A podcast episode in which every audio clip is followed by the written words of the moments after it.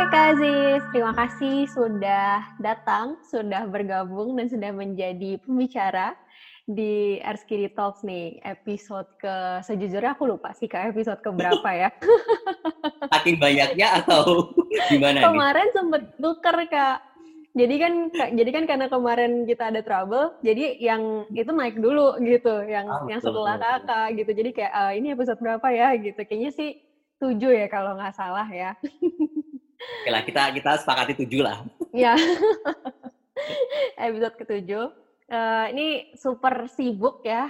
Uh, memang ini Kak, Kak Aziz ini super sibuk karena uh, ya begitulah pekerjaannya. Tapi kita akan lebih kenal lebih dalam lagi dan langsung nih, langsung dari sumbernya gitu ya. Oke, Kak Aziz mungkin boleh perkenalan dulu nih Kak. Oke, sebelumnya thank you Dita udah apa mengundang juga uh, saya untuk bisa ngobrol-ngobrol bareng Dita yang udah lama kita belum uh, catching up terus kemudian kemarin dijadwalkan. Awalnya Instagram live terus kemudian nggak bisa terus kita cari-cari jadwal lagi jadwal lagi dan akhirnya ketemu di hari ini. So uh, teman-teman semuanya halo salam kenal. Saya Ahmad Aziz biasa dipanggil Aziz sebagai engagement lead uh, di Kemen.com uh, Kemen.com adalah startup uh, kita fokus di isu sosial jadi sesuai dengan namanya ya campaign uh, kampanye uh, kita membantu teman-teman komunitas, organisasi maupun uh, corporate juga untuk bikin kampanye sosialnya mereka. Dan kemudian kita punya aplikasi, um, aplikasinya tersedia di iOS maupun di Android, uh, Campaign for Change namanya, yang bisa diakses sama teman-teman untuk yaitu tadi mendukung kampanye yang dilakukan oleh teman-teman uh, tadi uh, corporate, organisasi, komunitas sosial yang nantinya aksinya kalian nih di aplikasi juga dikonversi uh, jadi donasi. Nah, di campaign.com sendiri sudah sejak 2016, jadi ini kayak tahun ke uh, kali ya. 2016, 2001, 5, 5 aku bergabung di campaign.com dan seneng uh, juga sempat dulu uh, ketemu Dita juga di internshipnya uh, kami gitu di campaign.com sempat kerjasama dengan Dita juga dan um, ya seneng sih sekarang catching up lagi. So mungkin itu perkenalannya. Cukup Dita kira-kira? cukup, cukup. Nanti kita kenalan lebih jauh lagi kan ya Kak untuk beberapa puluh menit mungkin ke depan ya. Oke. okay. Nah, uh, Kak, aku benar-benar sejujurnya tuh aku benar-benar apa ya, kayak aku merasa banyak banget nih hal yang aku pelajarin dari Kak Aziz selama aku kenal sama Kak Aziz gitu ya. Dan Kak Aziz juga berikan aku kesempatan untuk aku bisa explore banyak hal gitu. Dan waktu itu aku sempat ngobrol sama Kak Aziz nih uh, Kak Aziz kan sekarang sebagai engagement lead. Pada saat itu kita ketemu Kak Aziz masih engagement officer ya Kak ya. Nah, ternyata uh, aku kira backgroundnya tuh sama kayak aku gitu ya, komunikasi juga hmm. gitu. Tapi ternyata komunikasinya komunikasi yang berbeda nih Kak gitu. Mungkin boleh diceritain nih Kak dari background latar belakang pendidikannya gimana sih nih Kak Aziz? Oke, jadi uh, mungkin flashbacknya nggak usah terlalu jauh ya, nggak usah kayak dari SD, SMP gitu ya. Tapi uh, dimulai dari SMA juga dulu. Uh, nah, uh, dari SMA ini kebetulan aku um, bersekolah di pesantren di Jawa Timur, di daerah Jombang. Terus kemudian ambil jurusannya IPA. Karena wow. ya uh, inilah ya, uh, dulu awalnya cita-citanya uh, sama, kayak pengen jadi dokter lah, pengen jadi ini. Uh, nah, kemudian setelah mendalami IPA ternyata uh, anaknya ini kayaknya uh, beberapa mata pelajaran itu ternyata nggak bisa nih. kayak ya udah berarti struggling lah sebenarnya selama SMA tuh cukup struggling dengan uh, jurusan IPA ini. Terus kemudian akhirnya kayak waktu uh, hampir lulus nih kayak galau-galau gitu lah ya. Oh, ambil jurusan apa nih habis ini? Apa segala macam. Terus kemudian uh, akhirnya memutuskan untuk um, ke ini nih um, apa komunikasi maupun ke hubungan internasional itu pilihannya uh, di situ. Terus kemudian ya kan anak IPA berarti that's mean harus uh, kalau misalnya SMPTN ngambil ini ya IPC ya. IPC ya. Nah, IPC campuran ya udah akhirnya belajar lagi lah ya kita dengan uh, apa uh, apa uh, pelajaran IPS lah dan segala macam. Nah dari situ um, ternyata SB, uh, SMPTN-nya nggak lolos okay. kalau lolos di uh, universitas yang ingin dituju. Uh, tapi uh, apa blessings juga sih akhirnya dengan nggak lolos itu uh, nyari another opportunity kan, another opportunity dan segala macam. Akhirnya ada nih uh, apa jurusannya komunikasi tapi komunikasi visual. Nah ini kayak juga nggak tahu lagi ini apaan jurusan apaan. Uh, terus kemudian wah kayaknya menarik nih uh, ada komunikasi-komunikasinya tapi ada tambahan uh, visualnya dan kemudian ada ternyata program beasiswa yang ditawarkan di Universitas uh, aku uh, kebetulan maksudnya di Universitas Negeri Malang uh, di Universitas Negeri Malang ini uh, nama biasanya adalah uh, beasiswa uh, BPKLN uh, ke, uh, Badan Kerjasama Luar Negeri lah uh, yang dari uh, Diknas gitu. Um, um, itu. Akhirnya ya ikutan proses seleksinya dan segala macam dan akhirnya um, di Universitas Negeri Malang ini akhirnya diterima dua kelas nih. Dua kelas yang memang program beasiswa ini. Jadi full beasiswanya adalah uh, uh, jurusannya desain komunikasi visual. Uh, nanti ada pemilatannya yang bisa kita pilih uh, kemudian kita disupport tuh uh, apa uang uh, SPP perkuliahan segala macamnya jadi kayak kuliah nggak bayar selama uh, uh, pokoknya maksimum adalah empat tahun kalau misalnya kamu lebih dari lima tahun, ya harus uh, membayar sisanya gitu ya. Karena lima tahun dan sembilan berarti satu tahun uh, sisanya kamu harus membayar itu. Ya itu akhirnya perjalanannya masuk DKV dengan awal kayak wah nggak tahu nih ini jurusan apa, jurusan apa dan segala macam. Dan kalau di di uh, di Universitas Negeri Malang ini DKV ini maksudnya Fakultas Sastra. Agak aneh ya, Fakultas Sastra, terus jurusannya seni desain, baru prodinya adalah uh, desain komunikasi visual. S1 desain komunikasi visual. Jadi uh, oke okay, sastra hmm, sastra mana sastranya ya terus kemudian oh seni desain oke okay, jurusannya seni desain agak masuk nih oke okay, kita ngomongin mata kuliahnya sih banyak kayak mata kuliah yang uh, dipelajari di uh, seni desain ya kayak hmm. kita uh, ada nirmana lah apa segala macam terus kemudian uh, desainnya itu DKV um, itu sih kali uh, apa flashbacknya akhirnya masuk ke sana kemudian Uh, jadi uh, selama kuliah itu akhirnya uh, ini ya um, uh, uh, mulai cukup uh, akhirnya mencintai nih uh, dengan uh, desain komunikasi visual ini karena um, yang tadi sama sih anaknya sebenarnya basically suka kayak Dita nih suka hmm. ngobrol hmm. Suka ngomong sama orang um, apa um, komunikasi sama orang terus kemudian berjejaring sama orang terus kemudian wah ini uh, uh, ada karena ada elemen komunikasi kemudian bagaimana kita bisa menuangkan dalam visual kan akhirnya Hmm. Kayak bagaimana ketika misalnya kita ingin berkomunikasi, tapi secara visual itu uh, seperti apa? Um, ya akhirnya belajar dari situ, um, apa punya basic juga sebenarnya untuk kayak suka gambar, suka uh, apa? Kalau dulu tuh zamannya SD itu sering banget ikutan lomba mewarna, lomba okay. gambar. Uh, itu sering banget tuh pakai kayang, pakai kayon orang-orang. Jadi kayak uh, ada lah, maksudnya taste seninya tuh ada sebenarnya.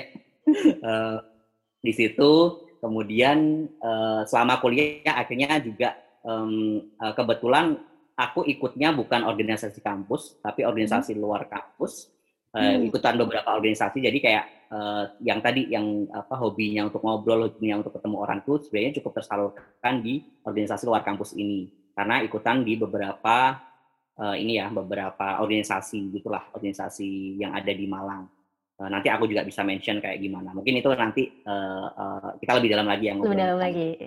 Uh, nah uh, dari situ oke okay, um, kuliah kuliah segala macam oke okay, akhirnya uh, alhamdulillah bisa empat tahun uh, kelar kuliah uh, terus kemudian sempat nih uh, biasanya ya mahasiswa mahasiswa uh, ini ya agak masih uh, apa idealis gitu ya kayak jurusannya hmm. apa gue harus kerja di bidang ini gitu Nah, akhirnya nyari lah pekerjaan di uh, bidang uh, graphic design. Um, Oke, okay, akhirnya uh, ketemu nih kerjaan uh, di salah satu tempat wisata yang ada di Malang dan itu kayak benar-benar kita uh, the first job dan itu kayak benar-benar ngebangun uh, brand new um, apa uh, tempat wisata gitu ya.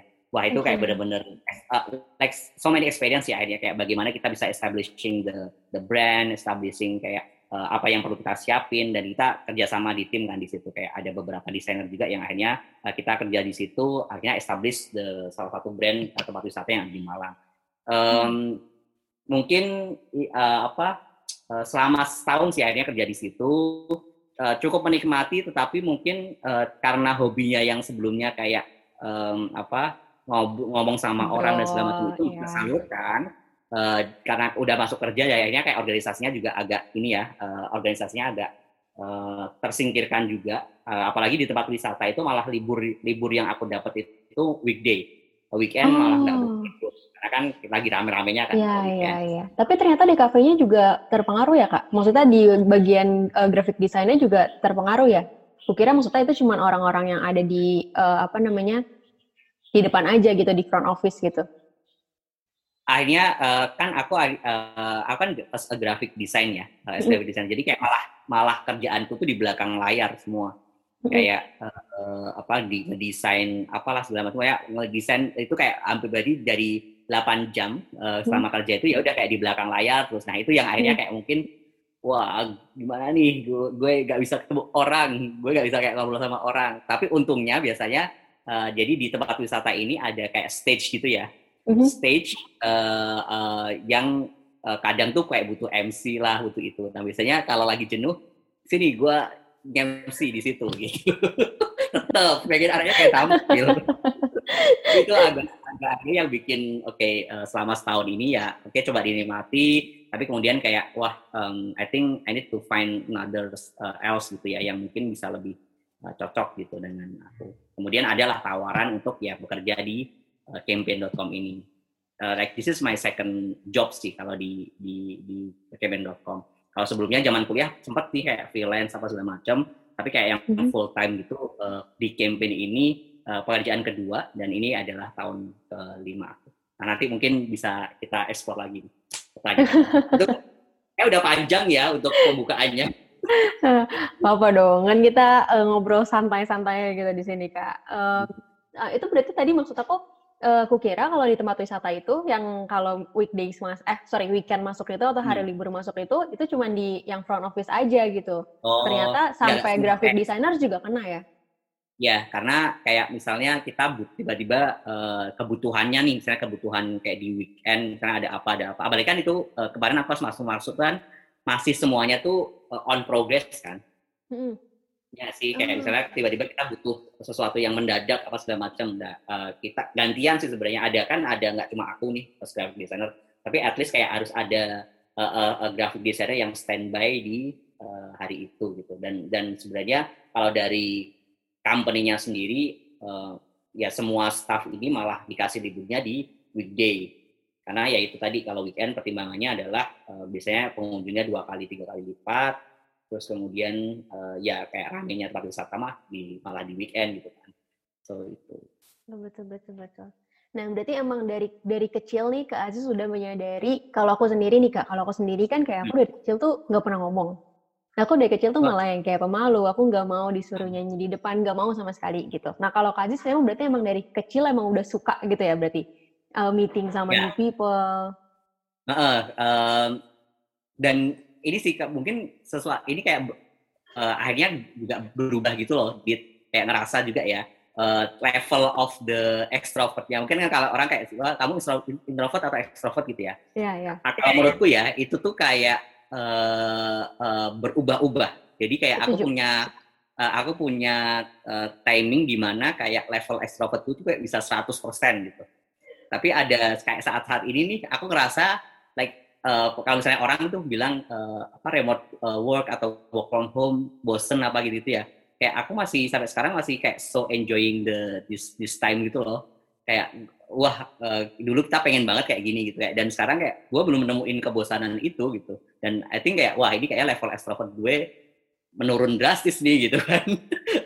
Uh, terus kayak kadang um, uh, kayak gini nih seneng nih kayak ngobrol sama orang gini uh, hmm. dan kadang ningkatin ini. Tapi kayak kadang diajak ketemu sama orang tuh kayak cenderung gue memikirkan lagi um, ketemu nggak ya? Uh, benefitnya buat gue apa ya nggak ya? Kayak gitu loh. Jadi kayak kadang uh, berubah-ubah dan dan um, uh, kayaknya I think um, dari dari SD terus kemudian sampai ke kuliah ini uh, itu masih kayak di masa-masa uh, level extrovert gue itu 100% yang kayak gue sangat senang ketemu orang dan ketika saya ketemu orang itu uh, malah semangatnya lebih nambah kayak gitu sih. So iya, uh, udah menyadari dan uh, cukup ini sih sebenarnya cukup uh, tersalurkan dengan ya itu tadi kayak sering ikutan apa lomba-lomba itu, terus kemudian ikutan organisasi, kemudian um, ya ya itu um, tersalurkan di situ. Iya iya iya. Nah uh, kalau misalkan berarti kan tadi kan kakak cerita nih ya kak ngomongin juga tentang organisasi yang diikutin di luar kampus gitu ya kak. Nah uh, organisasi yang diikutin di luar kampus tuh berarti memang nggak berhubungan dengan DKV gitu ya kak? Atau yes. atau masih ada hubungannya ya? Di Uh, hubungan hubung, hubungannya sih uh, divisi yang aku akhirnya uh, apa uh, diserahin tugas itu ya ya ya ngomongin di kafe lagi gitu. Jadi kayak misalnya nih uh, aku ikutan organisasi yang fokusnya di uh, lingkungan uh, hmm. klinik sampah di di Malang gitu ya. Hmm. Ya tetap aku akhirnya uh, di bagiannya uh, bagian namanya kayak uh, graphic design atau misalnya ICT gitu.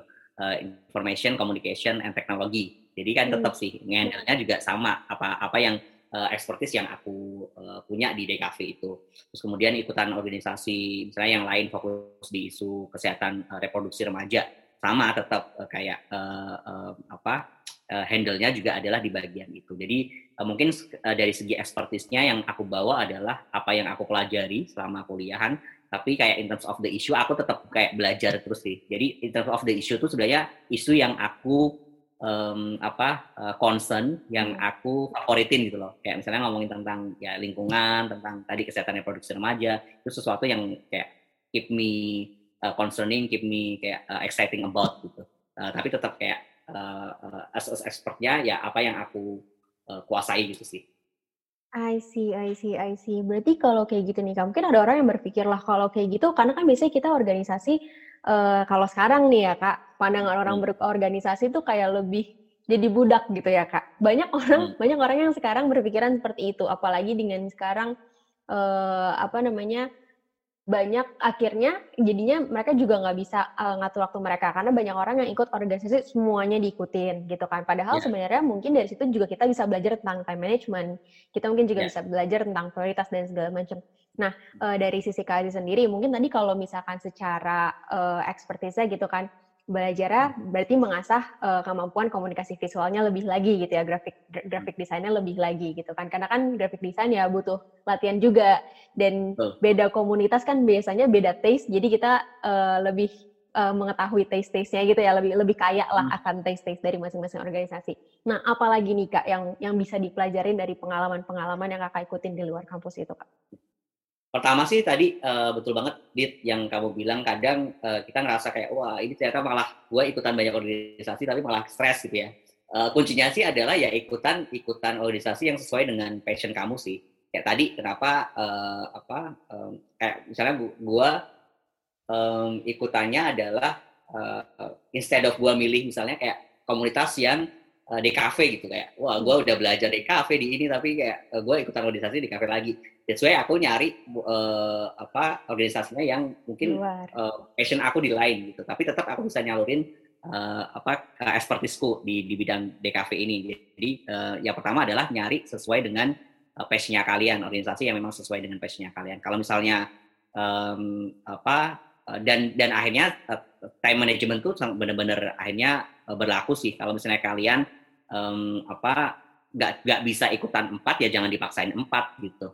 Tapi kayak coba dan aku tuh biasanya nyobanya satu-satu gitu loh. Kayak oke okay, satu ini aku masih bisa handle kemudian kayak wah kayaknya I want to explore another uh, issue gitu ya. Kayak coba dua nih okay, dua apa segala macam. Dan dan aku dan aku aku aku nggak pernah kayak ikutan langsung empat organisasi secara hmm. berurutan hmm. maksudnya secara bersamaan tuh kayak no ya jangan sih. Itu bikin ya itu tadi bikin kamu stres gitu ya. Malah kamu nggak enjoy kamu malah uh, uh, gelagapan. Jadi kayak memang saranku adalah sesuai sesuaikan juga dengan kapasitas diri. Um, terus kemudian manajemen waktu itu akhirnya juga uh, sangat akan sangat terlatih ketika kita bisa uh, mengikuti itu. Sama yang terakhir sih paling uh, apa ya kayak um, organisasi ini karena ya itu tadi karena gue adalah ini kan kerelawanan ya akhirnya kayak hmm. itu uh, walaupun sebenarnya kayak ya nggak nggak apa-apa bikin salah dan ini kayak kamu bisa tem tempat kamu buat bikin salah gitu loh karena yeah. karena responsibility-nya kan adalah responsibility yang kayak kamu oke okay, kamu sebagai relawan dan dan dan akhirnya kan ada supervisor kita yang ngebantu kita nih dan menurutku kayak dengan ikutan organisasi ini tuh akhirnya banyak bisa banyak belajar terkait dengan ya kamu bagaimana kamu bisa bikin salah di sini tapi ya kalau misalnya bikin salah jangan diulangin lagi kamu harus belajar dari kesalahan itu jadi kayak menurutku eh, akhirnya pengalaman sih pengalaman yang kamu dapatin ketika di organisasi ini yang bakalan nanti sangat berguna ketika kamu di dunia profesional kerjaan gitu. Oke. Okay. Boleh di-spill nggak nih Kak, organisasi hmm. apa aja sih Kak selama kuliah yang Kakak ikutin gitu? Oh, Oke, okay. oke. Okay. Um, uh, jadi orga, pertama organisasi yang aku ikutin itu uh, jadi aku uh, dulu waktu uh, SMA kan sempat ikutan uh, pertukaran pelajar. Nah, wow. itu kan kalau di uh, Indonesia ada namanya organisasinya Bina Antar Budaya. Yayasan Bina Antar Budaya itu uh, apa memang memang mereka salah satu uh, organisasi yang memberangkatkan programnya banyak sih. Ada mulai kayak dari anak-anak SMA maupun misalnya anak kuliahan dan segala itu mereka ada beberapa program. Nah, salah satunya uh, yang program aku ikutin itu uh, Yes uh, Youth Exchange and Study Programs uh, ke US uh, selama satu tahun belajar di sana. Terus kemudian uh, kita kan balik nih, balik ke Indonesia. Uh, dan sebenarnya kayak mulai ikutan orga, uh, organisasi itu ketika belajar di US tersebut. Karena kan di sana hmm. ini ya community service itu kan uh, salah satu juga requirement ya kewajiban bagi anak-anak SMA, high school dan segala macam. Dan dan ketika kita udah sampai berapa ratus jam itu um, kita dapetin kayak sertifikat gitu dan when when I was there um, aku kayak ngelakuin 100 jam lebih volunteering and I got the certificate dari kayak Presiden Obama walaupun misalnya tantangannya mungkin tantangan kayak digital gitu ya, yeah, kan yeah, bangga yeah. ya. masih SMA uh, lagi ya kak hmm, masih SMA gitu kan dari, dari, dari presiden lagi gitu kan iya iya iya. Jadi ada kayak uh, piagam di situ nah dari situlah akhirnya kayak wah ini kayaknya menarik nih sesuatu yang uh, belum pernah terpapar sebelumnya tentang volunteering ini. Hanya waktu di US itu uh, ikutan, terus enjoying, kayak helping each other. Balik ke Indonesia, akhirnya kan, um, oke, okay, kayaknya aku uh, juga harus giving back nih. Aku udah hmm. diberangkatin ke uh, ke sana, belajar dan segala macam. I think I need also to giving back. Nah, di kebetulan organisasi yang memberkati kita kan namanya itu tuh Yayasan Binatang Budaya. Yeah. Dan uh, sama sih akhirnya uh, sesuatu yang kita lakukan adalah bagaimana juga nanti kita ngebantu adik-adik yang setelah kita nih yang terpilih mempersiapkan mereka dan segala macam itu di situ. Plus kita juga ada kegiatan-kegiatan uh, volunteering yang lain. Jadi organisasi pertama yang aku ikutin uh, itu Yayasan Bina Antar Budaya. Uh, fokusnya di intercultural learning. Jadi kita belajar kebudayaan, kita belajar bagaimana memahami uh, satu dengan yang lain juga. Uh, itu yang kedua uh, aku uh, ikutan. Uh, jadi uh, uh, salah satu fokus isu yang yang aku concern itu juga tentang kesetaraan gender. Okay. Um, apa uh, akhirnya ada nih beberapa uh, sama teman-teman kuliah kita bikin namanya uh, komunitas kajian gender Malang, uh, Kojigema Malang. Itu benar-benar kayak uh, komunitas yang kita bikin nih, uh, bikin dari awal, terus kemudian aktivitasnya yang kayak ya udah kita bikin kayak tiap dua minggu sekali uh, uh, di gazebo apa kadang gantian. Uh, aku kan kampusnya UM kebetulan hmm. temenku salah satu co-founder yang lain itu kampusnya UB Universitas di Malang Brawijaya. Brawijaya. Malang. Kita kita gantian gitu dari gazebo ke gazebo kayak oke okay, setiap dua minggu sekali tiap hari Jumat kita bikin namanya kan kajian gender kita mengebahas nih terkait dengan gender tapi dengan perspektif beda-beda dan itu kayak ya udah kayak kadang empat orang lima orang kemudian uh, ada kalanya kayak wah ini peminatnya banyak banget bisa sampai 20 30 orang pas waktu diskusinya jadi kita hmm. kayak uh, ngebahas gender dari perspektif uh, banyak hal, misalnya dari agama, terus kemudian dari apa, dari apa. Nah itu uh, menurutku kayak sesuatu yang hanya menarik. Dan dan akhirnya uh, setelah dua tahun berproses tuh uh, sama mereka, uh, awalnya kayak ya udah komunitas ngobrol-ngobrol kan. Hmm. Akhirnya kita establish itu sebagai uh, uh, perkumpulan. Jadi kita daftarin tuh perkumpulan, uh, kita daftarin di apa Kemenkumham dan segala macam karena kita juga ingin uh, apa uh, uh, kita waktu itu kebutuhannya adalah untuk uh, apa daftar project lah uh, akhirnya kita dapat grants uh, dapat grants untuk bisa uh, apa supporting kegiatan-kegiatan kita nah dari situ sih kayaknya aku belajar kayak banyak banget. Kalau misalnya di antar budaya kan lebih ke kayak volunteer ya. Jadi uh, lebih ikut apa yang uh, apa uh, ditugaskan. Kegiatan ya.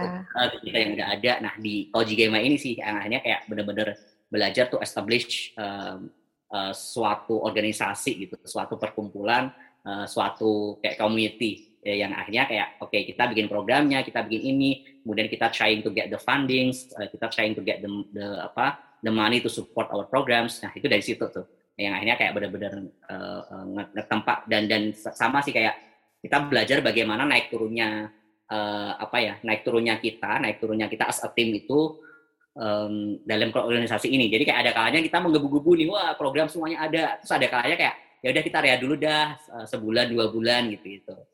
So itu dan aku juga paling banyak belajar itu ketika uh, aku volunteering di uh, Indonesia Medica punyanya uh, Dr. Gamal Albin Said. um, apa uh, tiang klinik asuransi sampah, klinik, uh, klinik, klinik asuransi sampah. Uh, beliau juga dapat banyak award, uh, salah satunya dari Pangeran Charles dan segala macam itu tuh kayak banyak belajar terkait dengan branding sih sebenarnya di situ. Oh. Karena bagaimana akan di tim tim uh, ICT-nya nih, di, uh, tim uh, Information and Communication Team di Indonesia Medica. Kayak bagaimana uh, belajar dari dokter itu bagaimana dia nge-branding dirinya sendiri gitu.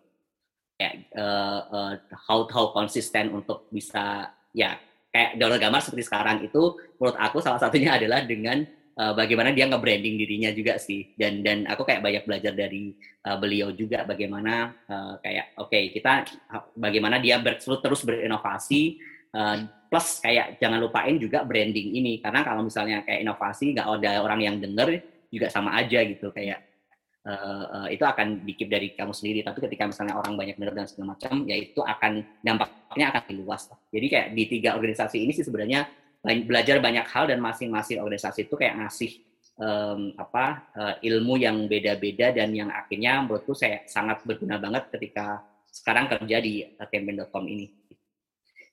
Jadi, itu Dita. jadi uh, ikut organisasi ini gak cuman fokus sama, maksudnya misalkan organisasinya bergerak di bidang apa, kita nggak cuma bisa belajar di bagian itunya aja ya kak ya, tapi banyak Betul. banget hal-hal yang bisa dieksplor uh, ketika kita join ke organisasi atau komunitas gitu ya kak ya. Jadi selain selain isunya, tapi uh, itu tadi sih yang kayak gimana kita juga bisa kayak dari individunya sendiri lah. Uh, kita kan di di organisasi pastinya ketemu dengan banyak individu yang beda-beda.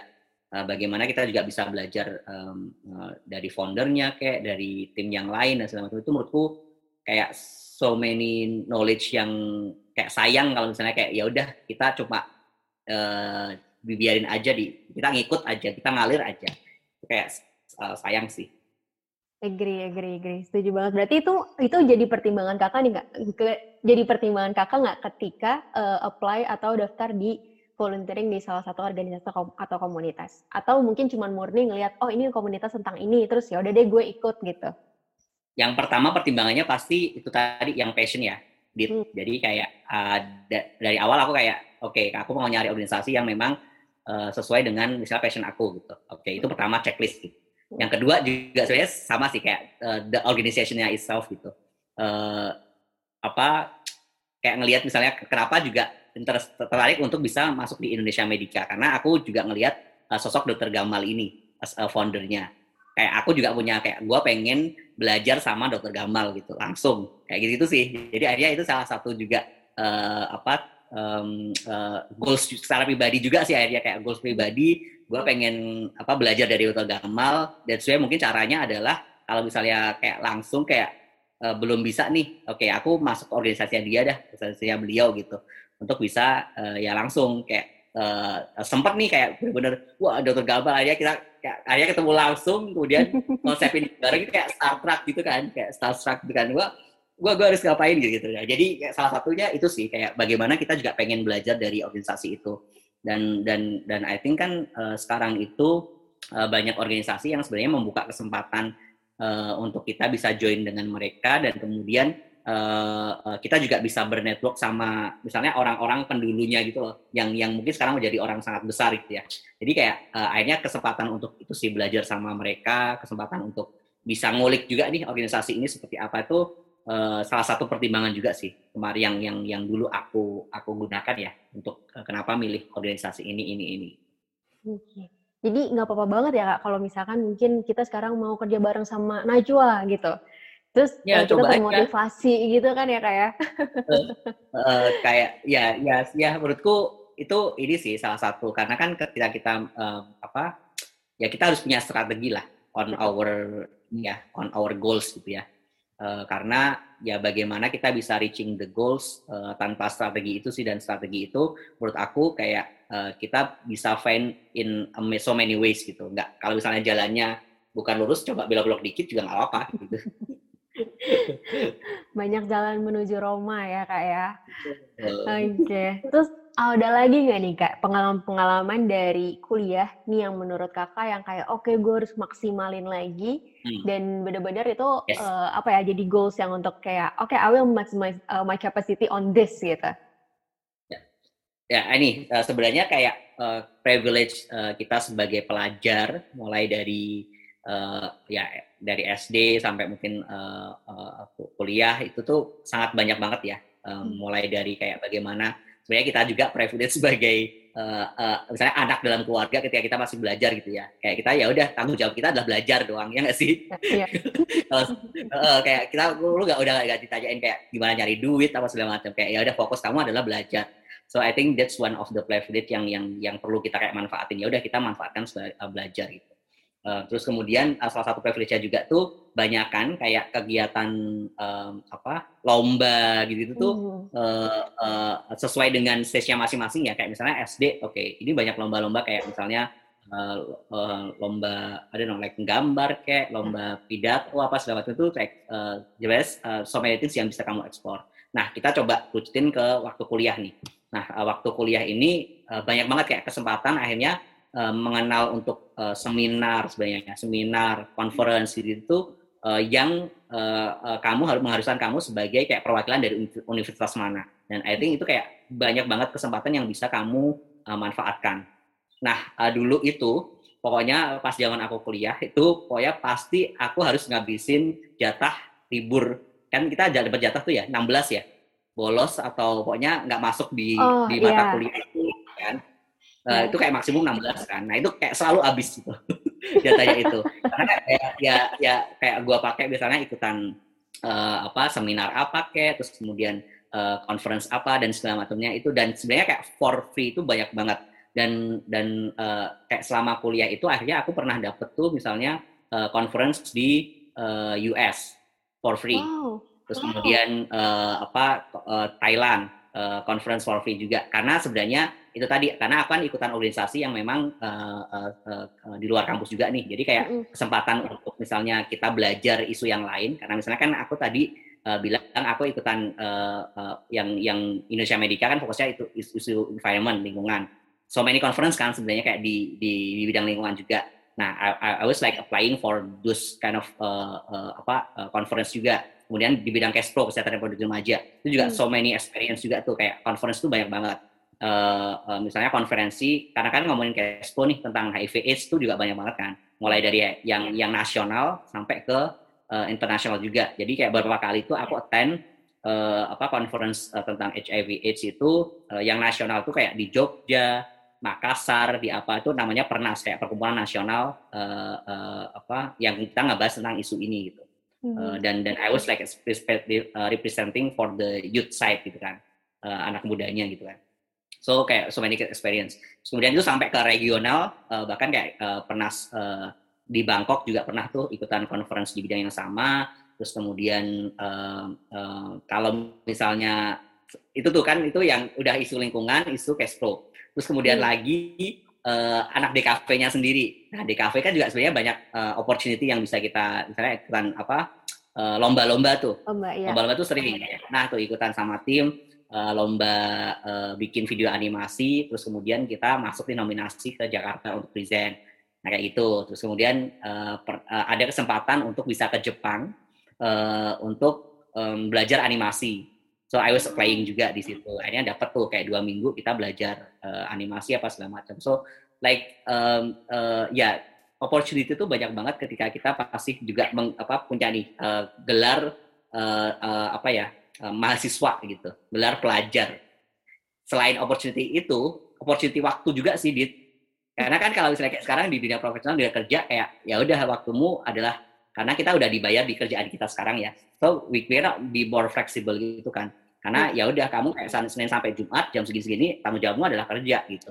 Kerja uh, ini. Nah, kemudian kalau misalnya di di zaman kuliah dulu uh, menurut aku kayak aku pasti bisa sangat fleksibel. Kayak tadi aku coba maksimalin jatah libur itu selalu habis buat si conference conference ini.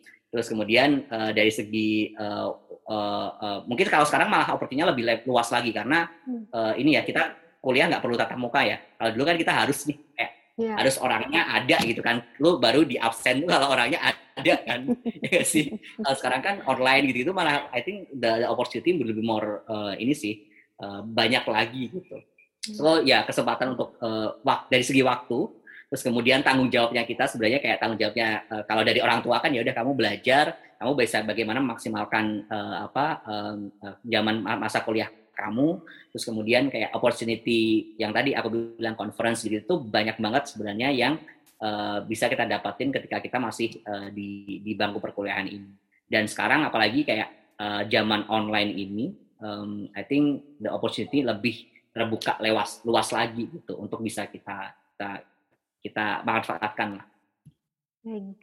Oke, okay, wow gila. Aku aku baru tahu sampai sedalam itu sih kak pernah melalang buana ke berbagai macam negara dan kota ya ternyata pas aku kuliah. Dan, gitu. dan kadang walaupun sebenarnya kayak kalau di CV kan uh, akhirnya kalau misalnya kita applying for the job yang mungkin kayak sebelumnya nih uh, mm. aku kan DKV terus applyingnya for the graphic design nggak relevan sih sebenarnya kayak wah gue conference ke mana ke mana kan gue nggak ini nggak relevan gitu Yeah. Uh, tapi tadi ketika kita mungkin uh, want to explore our other side-nya kita untuk kerjaan yang lain, nah ketika aku bawa CV aku yang pernah conference ke mana-mana ke campaign, wah itu sangat relevan sekali gitu.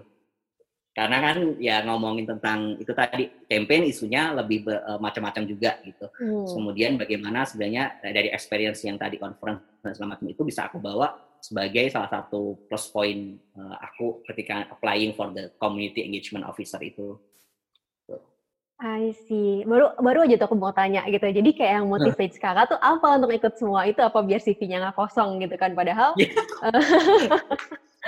padahal ketika ditulis pun mungkin juga nggak nggak nggak relate sama background uh, pendidikannya hmm. gitu ya kan waktu-waktu saat kuliah. Tapi ternyata yeah uh, no one knows about the future sih ya kak ya kalau menurut aku juga gitu kayak mungkin uh, dulu Kazis juga nggak expect gitu. Saya ya, juga saya kan juga nggak niat kayak misalnya wah gue harus iniin uh, TV gue biar ini ini ini. Jadi kayak juga agak ya, tapi lebih ke kalau dulu mikirnya uh, lebih ke ada opportunity nih gitu.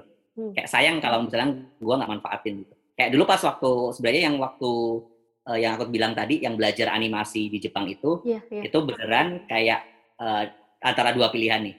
Uh, pas itu pas zaman waktu nyelesain skripsi, apa gue berangkat ini, berangkat ke Jepang gitu.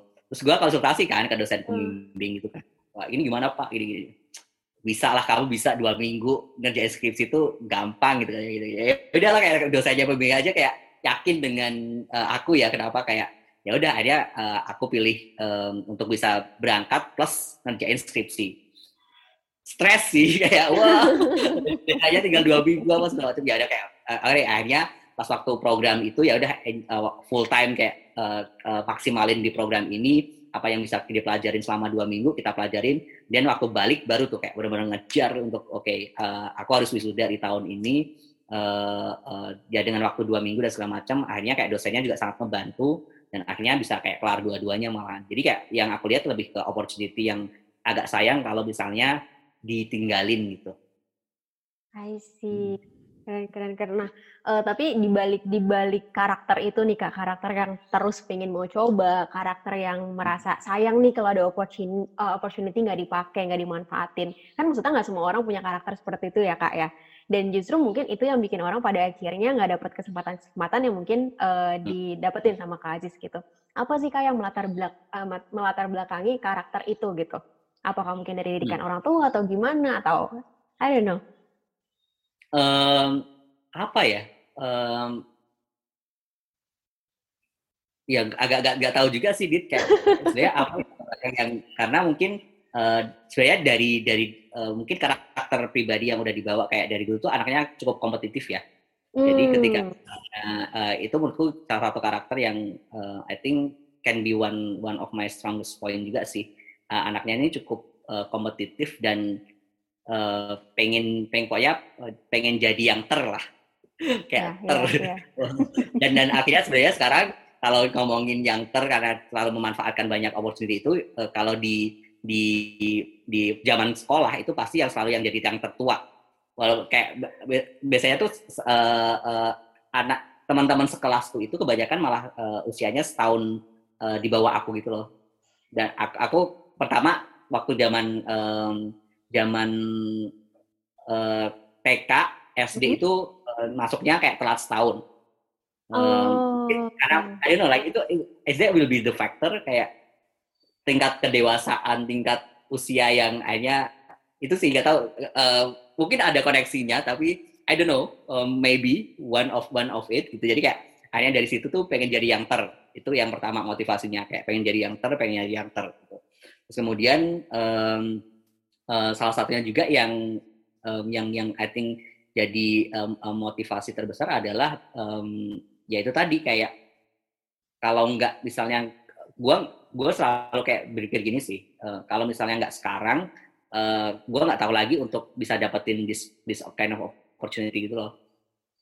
Nah, sebenarnya sih. anaknya uh, sebenarnya nggak nggak nggak sebenarnya anaknya pun nggak punya kayak target uh, setahun dua tahun lima tahun kayak gitu tuh nggak nggak ada target ada sih kayak target secara ini tapi nggak yang uh, gue checklist gitu loh tapi kayak yeah. gue pengennya uh, ini ini uh, uh, tapi kayak punya mindset yang kayak kalau misalnya gue ada opportunity coming kemudian nggak gue ambil kayak gue nggak tahu kalau misalnya ini yang bakalan datang lagi atau enggak itu sih oke okay. nah mungkin kalau misalnya Ya, kalau misalnya uh, ini kak, kan kita kakak kan berarti sering coba-coba coba-coba gitu kan ya kak. Mm -hmm. Apakah ketika kakak coba kakak selalu berhasil atau pernah gagal karena kadang ada wow. orang yang kayak gak lah gue nggak nggak mau nyoba gitu karena kayak gue nggak siap hmm. artikel gue gagal gitu kan kayak gitu yeah, yeah. gimana nih kak uh, sering kalau misalnya ini pernah gagal sering sering gagal sering gagal juga dan dan dengan kegagalan itu akhirnya kayak uh, pasti ada kayak keselnya pasti ada kayak downnya pasti hmm. ada itu ya uh, tapi akhirnya kayak um, melihat lagi sih kayak kenapa sih gue gagal di sini gitu um, um, uh, kalau ngomongin gagal pak, wah, uh, kalau misalnya suksesnya lima kali enam kali, gagalnya mungkin 20-30 kali itu gagalnya gitu. Uh, dan dan menurutku kayak kegagalan itu sebenarnya jadi um, mom, momen ini sih kayak biar kita tetap apa ya uh, down to earth gitu. Kalau kalau misalnya berlari terus kayak gue gue bakalan melayang sih. uh, tapi karena kalau misalnya dengan kegagalan itu hanya kayak oh uh, uh, um, uh, gue harus belajar lagi nih gue harus ini lagi nih event kayak event event misalnya kayak sesuatu yang bener-bener udah gue persiapin nih hmm. uh, itu tuh pernah suatu saat kayak gue udah siapin gue pede banget kayak wah gue akan berhasil wah segala macam uang deng gagal gitu ya wah itu itu itu kayak wah ininya donya bisa ber, berhari-hari berini sih kayak wah kenapa ini maksudnya juga pasti kayak ada keselnya sama kayak wah kenapa gue gak dipilih lah gue gak ini nih kayak gitu tuh sih yang yang uh, tapi uh, menurut aku kayak kegagalan ini yang menempa uh, uh, diri kita sih untuk juga bisa introspeksi untuk kita bisa memperbaiki diri dan dan I think yang paling penting adalah untuk bisa kayak down to earth itu sih.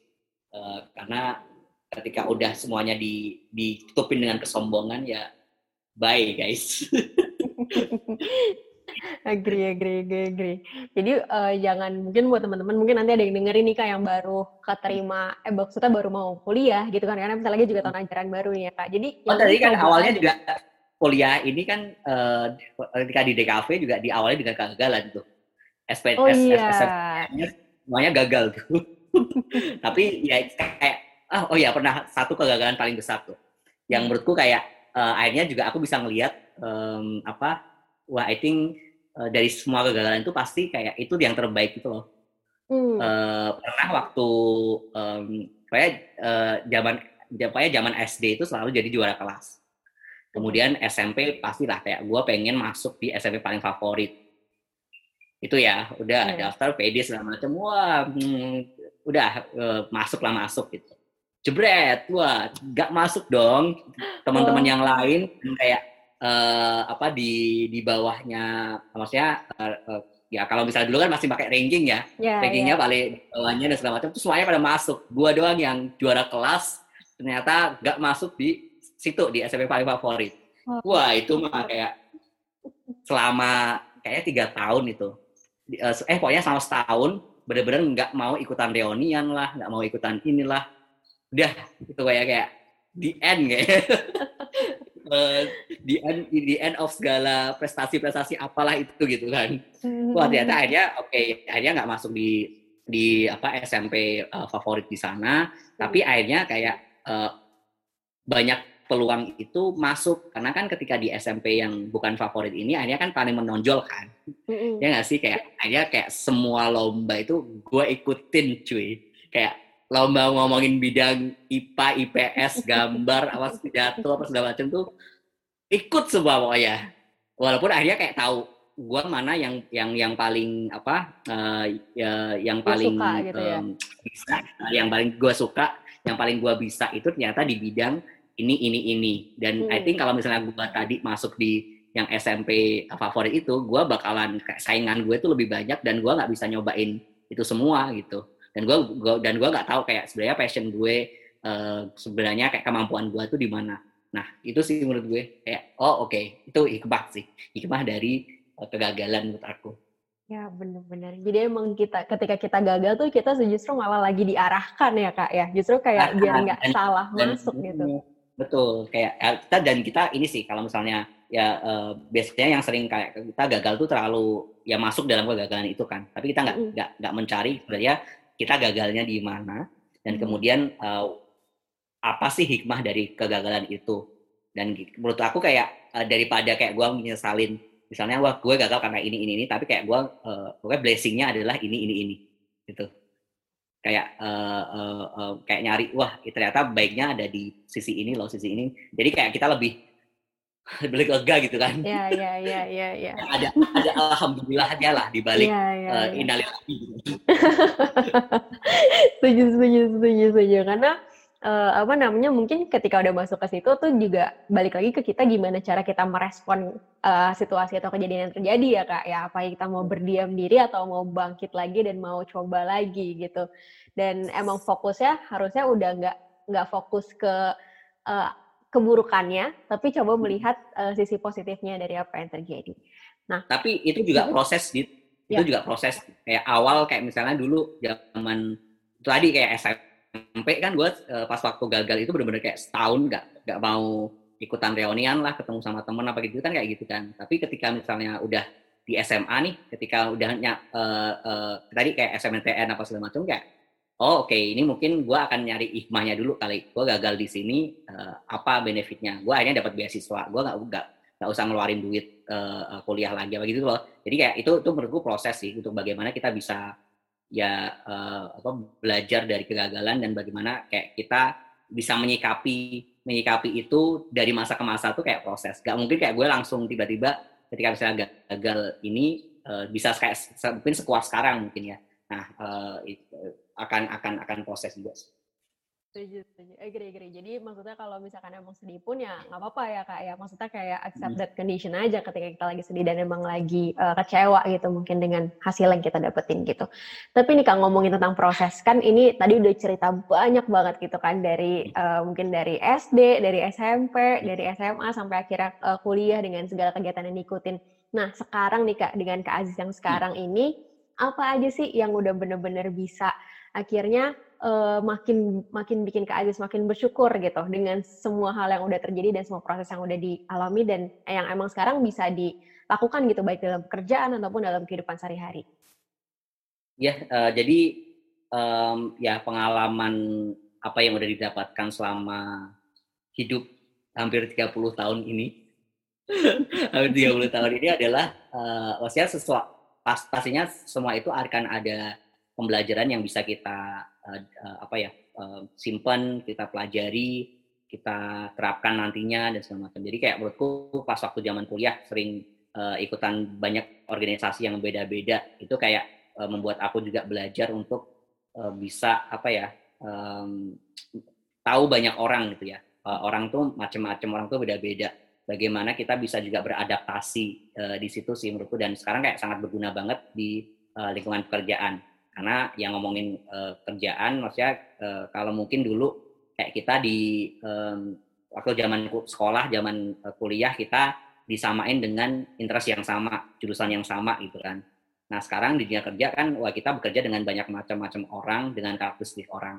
Nah dengan dengan ikutan tadi banyak organisasi ketemu banyak orang tuh juga akhirnya kita ini sih menurutku kayak kemampuan untuk adaptasi itu sangat diperlukan uh, sekarang gitu. Uh, nggak cuma di dunia kerjaan sih, tapi kayak nanti uh, uh, kita ketika berubah tangga gitu yeah. kan, kemudian kita nanti bertetangga gitu kan. Nah itu uh, kemampuan adaptasi itu sangat penting. Jadi itu kayaknya uh, satu pembelajaran yang uh, sangat berguna. Terus kemudian ini sih kayak uh, uh, uh, tadi willingness uh, willingness untuk mencoba hal yang baru itu wah itu benar-benar ini sih menurutku uh, kayak uh, sesuatu yang mungkin itu teman-teman patut coba di, dicoba gitu ya uh, ketika mau pengen explore sesuatu yang baru karena sama kayak di dunia pekerjaan nanti di dunia ini tuh uh, kita selalu akan selalu diberikan tantangan baru kayak tadi yang mungkin kita ketemu awal Dita kan uh, aku sebagai community engagement officer gitu kan yeah. nah sekarang uh, dikasih nih challenge sama CEO untuk bisa lead ngelit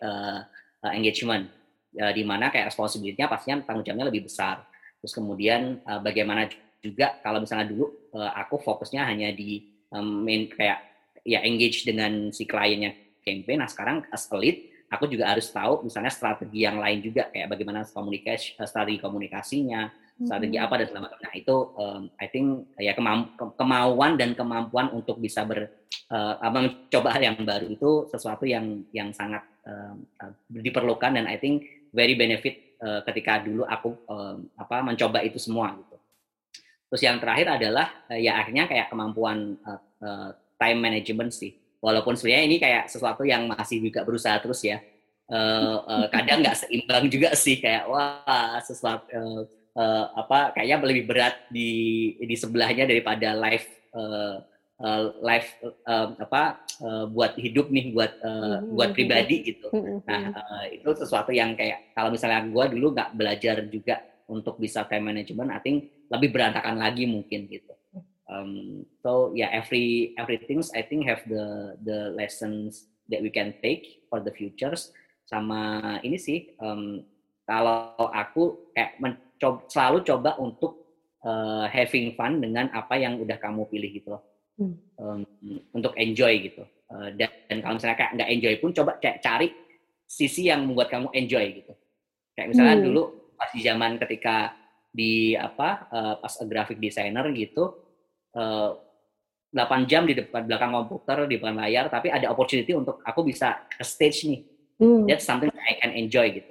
Ya udah kayak coba cari itu gitu um, ya uh, uh, uh, ya cari sih sebenarnya um, uh, pasti ada lah sesuatu hal yang memang ketika kamu sekarang kamu pilih uh, uh, mungkin nggak level nggak enjoynya kayak 80% tapi jangan 20% kayak jangan kamu ilangin juga gitu 20% itu cari gitu untuk kamu bisa menikmati. Ini tapi kalau misalnya memang um, uh, um, udah kamu nggak wah mentok ini udah nggak bisa lagi ya, ya itu tadi. Balik lagi yang kedua ya coba hmm. try to the things juga lagi ya. gitu.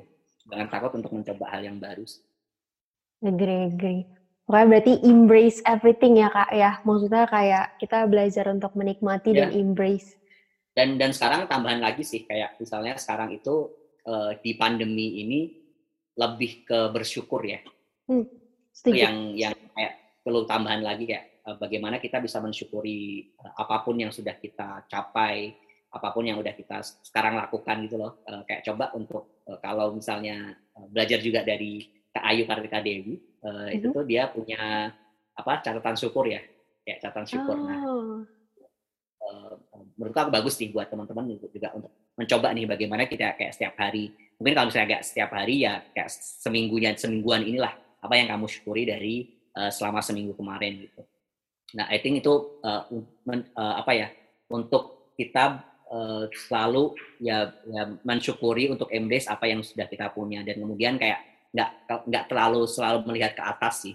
Kayak gue belum apa lagi gue belum apa lagi. Tapi kayak ya udah sekarang kamu embrace ini nggak apa lihat ke atas tapi untuk jadi motivasi kamu ke depannya seperti apa Great. itu ya dan uh, mau bersyukur pun juga nggak harus lihat ke bawah dulu ya kak ya tapi mungkin kita hmm. lihat ke kanan kiri dan yang sekarang kita punya apa gitu ya kak ya Gitu. Oke, ada lagi nih Kak pesan-pesan yang mau disampaikan mungkin uh, buat teman-teman kita mungkin nanti yang dengerin ada yang baru mau masuk kuliah gitu kan. Sekarang kan sekarang udah keren-keren nih ya uh, anak-anak SMA dan mau masuk kuliah aja udah ah, jadi hmm. anak-anak podcast gitu ya. gitu. Ada ada yang mau disampaikan nggak Kak?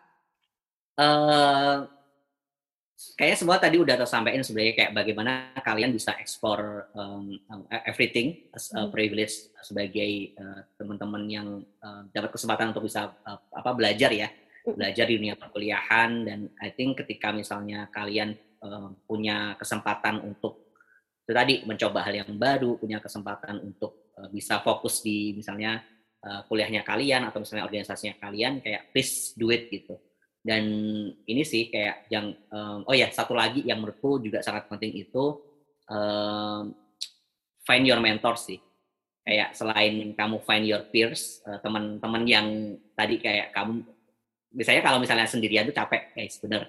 Tapi kalau misalnya ada mentors ada peers yang juga punya ini yang sama dengan kita itu biasanya kayak ya kita bisa memotivasi saling memotivasi lah ketika kita capek ya udah ada dia ada segala macam itu. I think untuk kayak uh, apa bisa jalan bareng-bareng sama mereka itu um, um, menurutku apa ya um, sesuatu yang uh, coba di, di, dicoba gitu. Dan sekarang kayaknya uh, karena kesempatan ini lebih luas ya uh, karena kayak terbuka sangat lebar. Kayak kalau dulu misalnya kayak uh, kita menemukan teman-teman ini harus ketemu langsung. Tapi kayak sekarang tuh kayak kita bisa ketemu orang yang passion dengan kita itu dari luar kota pun banyak dari luar negeri itu banyak.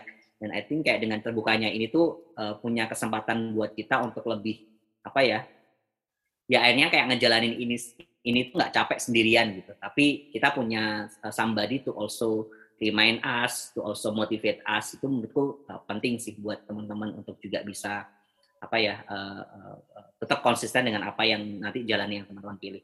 Dan itu tadi kayak please uh, selalu enjoy dan cari di mana maksudnya tingkat uh, maksudnya cari di mana titik enjoynya kalian ketika melakukan itu. Karena ketika kamu udah enjoy itu kayak juga ngerasa mungkin kayak yang lain wah lu ngapain sih? Kayak misalnya uh, uh, kerja sampai jam mungkin kayak beberapa temen yang lihat tuh kayak oh kerja sampai jam 11 sampai 9 jam. No I enjoy gitu. Kayak gue nggak ngerasa stres gue ngerasa ini gitu. Nah itu sih menurutku kayak uh, ya udah. Enjoy gitu enjoy ngelakuin gitu. ah Kak, aduh, aku aku jadi kayak berasa lagi di campaign lagi nih. Padahal belum tahu keterima atau enggak. Semoga, semoga, semoga. tapi tapi maksudnya um, apa yang apa yang Kak Aziz bagikan ini emang benar-benar Kak Aziz juga lakuin karena aku kan juga pernah uh, apa kerja bareng sama Kak Aziz gitu mungkin ke beberapa tempat kita bareng dan kita nunggu sesuatu hal dan akhirnya kita ngobrol dan bertukar pikiran, bertukar perspek, uh, persepsi juga, perspektif juga gitu ya.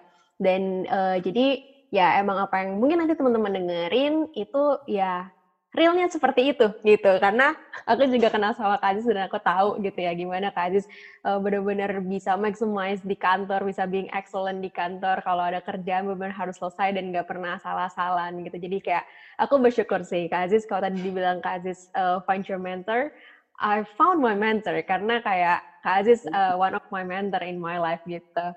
Oke okay deh Kak Aziz, aduh fruitful and insightful banget nih semua thank you, perbincangan. Uh, ya, uh, paling buat Dita juga apa uh, uh, thank you juga.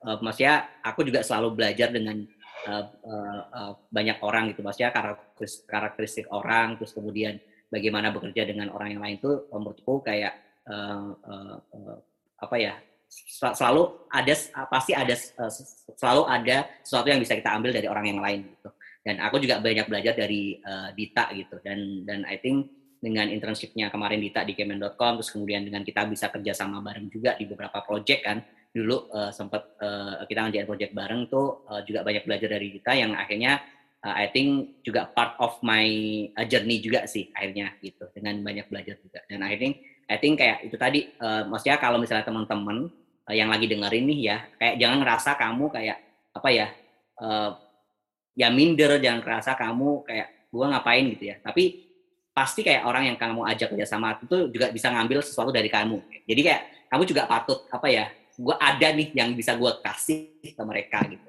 Jadi itu yang juga akhirnya bikin kita kayak apa ya berani untuk uh, explore exploring the things gitu. Karena misalnya kayak kamu minder apa segala macam itu kamu pasti akan kayak ya udah gue akan nurutin nunggu apa nih nunggu apa nunggu apa. Tapi ketika kamu kayak punya I have things ini loh uh, yang bisa hmm. aku bawa misalnya ke sini aku pun uh, aku bisa aku aku punya ini yang bisa aku bawa ke internship ini ke organisasi ini nah dengan kamu punya kayak gitu tuh uh, akhirnya kamu juga punya apa ya rasa percaya diri bahwa I can give something juga nah itu I think um, what I think itu penting ya buat perjalanannya kalian nanti Wow, thank you so much Kak Aziz. Jadi uh, mungkin aku boleh boleh tutup ya Kak ya.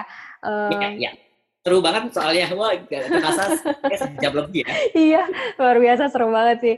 Aku benar seneng banget. Um, dan mungkin ya tadi benar kata Aziz bilang nggak uh, cuman in everything pasti ada good things gitu. Mungkin even di bad things pun pasti ada good things. Dan in you there is a good thing juga in you gitu. Jadi uh, ya gitulah mungkin uh, apa namanya conclusion dari obrolan kita hari ini bersama dengan Kak Aziz. Once again, thank you so much Kak Aziz buat waktunya. Thank you juga buat teman-teman yang uh, mendengarkan. Ini spesial banget Kak Aziz, luar biasa semangatnya. Kita take ini lagi di masa-masa puasa dan spiritnya tetap masih luar biasa. jadi jadi agak aus sih, tapi semangat Tetap ya, fisik tidak bisa berbohong ya kak ya. Oke okay deh, thank you so much Kak Aziz, thank you teman-teman okay. semuanya. See you on the next episode. Have a good day.